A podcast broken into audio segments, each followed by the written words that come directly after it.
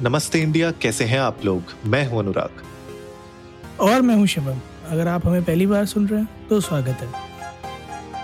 Actually अगर आज आप हम लोगों को बहुत दिनों बाद एक साथ सुन रहे हैं तो स्वागत है। हाँ बहुत टाइम हो गया। हाँ, एक अरसा हुआ जैसे। कहाँ गायब थे आप? क्यों आपने अबेंडन कर दिया मुझको? नहीं नहीं अबैंडन नहीं किया था। क्या बात कर रहे हैं? हम थोड़े दिन के लिए आपको अकेले छोड़ कर गए थे कि आप गुफ्तगु कर सकें उनसे और उनके ख्यालों से खुद को रूबरू कर सकें उनके ख्यालों से रूबरू हो सकें। अच्छा। हम्म। बहुत रूबरू हो गए हम। ज़्यादा हो गए रूबरू। हम्म, नहीं बहरहाल आप जनता को एक खुशखबरी दे दीजिए। क्या खुशखबरी देनी बताओ? शादी पक्की हो गई ना? किसकी शादी पक्की होगी भैया? आपकी तो हुई आप ही ने तो बताया था। कुछ भी ये अफवाह ना फैलाएँ जो है हिंदुस्तान में। दंगे हो जाएँगे ऐसे मत फैलाइए। अरे यार अब बताइए अब तो रणबीर आलिया के बेटा भी हो गया बेटी हुई सॉरी बेटी हुई ना बेटी हो गई। हाँ। अब अब और कितना टाइम लगेगा भैया? नहीं नहीं ऐसा कुछ नहीं है यार अभी है समय यार सैफ अली खान से इंस्पिरेशन लीजिए। सैफ अली खान से इंस्पिरेशन लेने के चक्कर में आप तीन कर लेंगे। आपकी पहली वीडियो? उनकी तीन हो गई। तो गलती क्या है उसमें मतलब?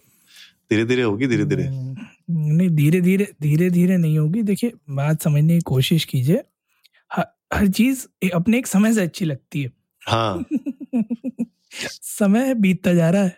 नहीं नहीं समय नहीं बीत रहा है। अभी अभी तो बिल्कुल अभी प्राइम टाइम है। प्राइम टाइम में छोड़ के चले जाएँगे तो कैसे चलेगा? नहीं नहीं बिल्कुल सही बात है बिल्कुल सही बात है। खैर इस टॉपिक पे भटकते नहीं है। बहरहाल आप ये बताइए कि आज आप खुश हैं या उदास हैं? मैं ठीक हूँ। अच्छा। परिणामों से कैसा लगा आपको? खुश हैं कि उदास हैं? परिणामों से भी ठीक है खुश है।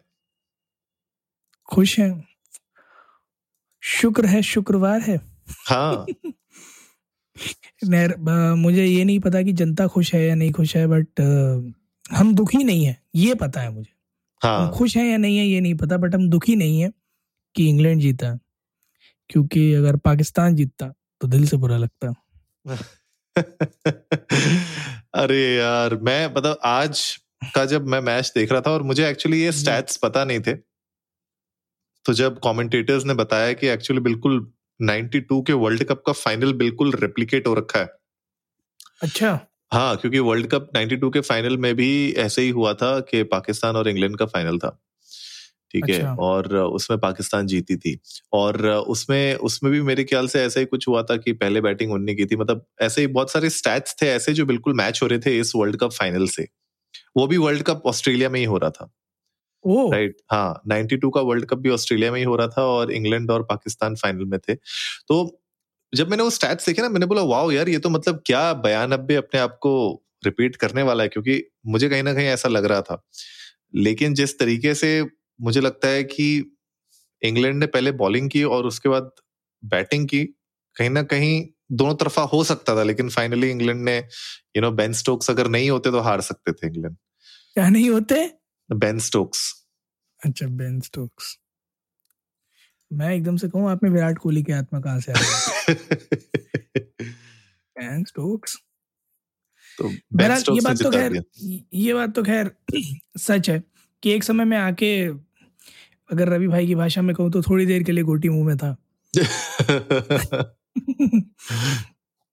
कि कहीं पाकिस्तान मैच निकाल ना ले बट उसके बाद बैन स्टोक्स आए और बोले बैन स्टोक्स मैच तो हमारा है। हाँ। ई cup नावड़े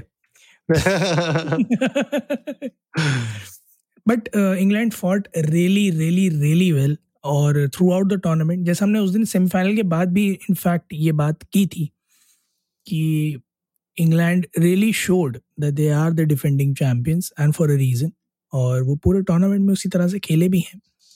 And many many many many congratulations तो मैं इसका पूरा श्रेय मेरे ख्याल में ऋषि सुनाक को दूँगा कि वो आए और अंग्रेज़ों ने कप उठा लिया। और हो सकता है कि दमाद जी की इच्छा पूरी करने के लिए हम सेमीफाइनल हारे भी हों। नहीं नहीं ऐसा नहीं conspiracy theory just conspiracy theory नहीं नहीं क्या पता हम नहीं मानते। हम नहीं मानते हम नहीं मानते। ना ना ना ना ना। अच्छा आपको आपने वो खबर सुनी कि हर कोई उन्हें अपना दामाद बता रहा है? मतलब हाँ। हर कोई क्लेम कर रहा है कि वो यहाँ से हैं और यहाँ ओरिजिन है। मतलब पाकिस्तान ने भी कुछ क्लेम कर दिया। बोले अब्बू खाला उनकी जो थी और वो पुपिया नंद की चचेरी लड़की की मौसी का लड़का हमारे यहाँ का था उनका उन्हीं के पुत्र हैं वो। मतलब everyone is trying to actually get a hold of it कि भैया यूके में एक नया प्रधानमंत्री आया है बस रिश्ते बना लो उससे। हम्म, ये वही हाल है कि जब कमला हैरिस आई थी तब हर कोई मतलब कमला दीदी कमला दीदी करने लग गया था। और अब ऋषि सुनाक आए हैं तो सब लोग अपना बताने लग गए हैं वो यहाँ से हैं वहाँ से हैं। जब सुंदर पिचाई बने थे सीईओ तब जो है उनके गाँव से लेके हर एक चीज़ पकड़ ली थी सबने कि ये इस गाँव से उस गाँव से तो मुझे लगता है कि ठीक है अपने आप में ये भी एक अच्छी चीज़ है कि कोई ना कोई अपने वो रूट्स ढूँढने की कोशिश कर रहा है कनेक्शंस बनाने की कोशिश कर रहा है लेकिन उससे होगा क्या? At the end of the day Rishi Sunak is UK citizen और वो वहाँ के प्रधानमंत्री हैं।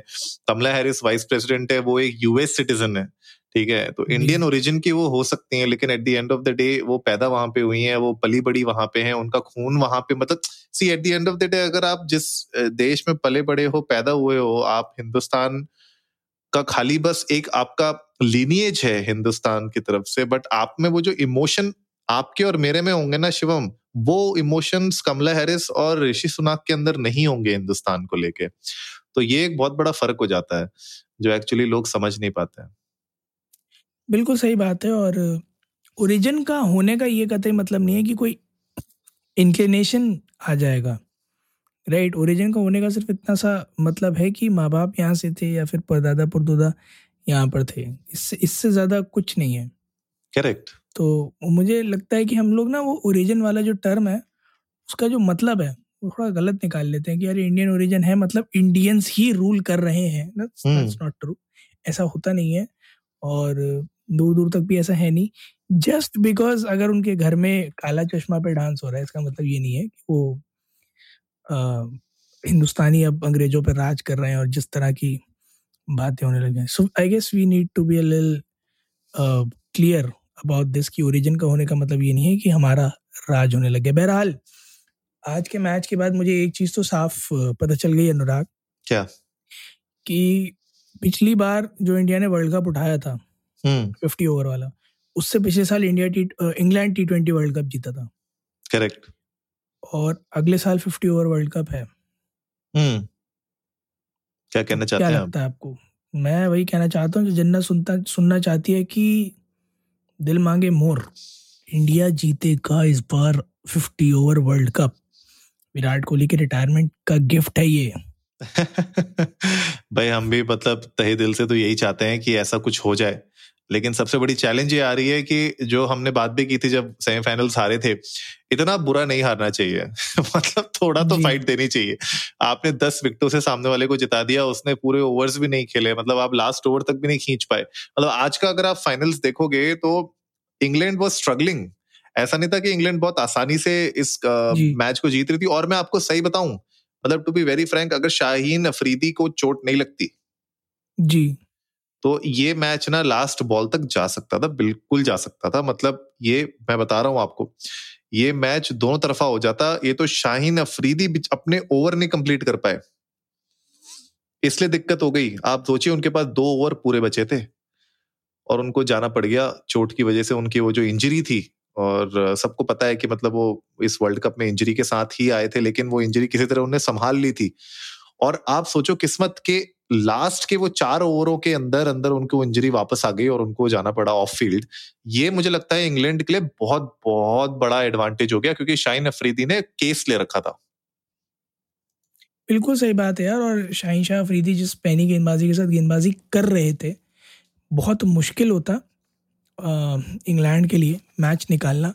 But at the end of the day it's again result what matters तो बहुत बहुत मुबारक हो एक बार फिर से और हमने आँसू तो पहुँच लिए हैं बट इसका बदला ज़रूर लिया जाएगा। पाकिस्तान से लिया गया था, आपसे भी लिया जाएगा और तीन गुना लगान अगर दिया है तो वसूला भी जाएगा, बस इतना ही कहना चाहूँगा।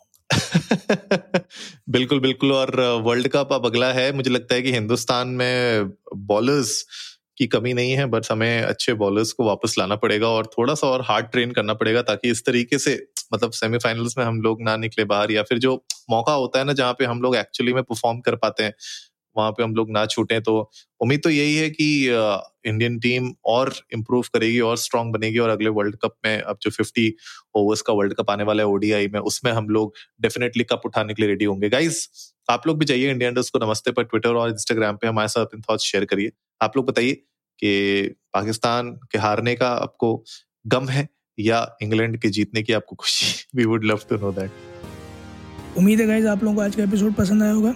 तो जल्दी से सब्सक्राइब का बटन दबाइए और जुड़िए हमारे साथ हर रात साढ़े दस बजे सुनने के लिए ऐसी कुछ इन्फॉर्मेटिव और मसालेदार खबरें।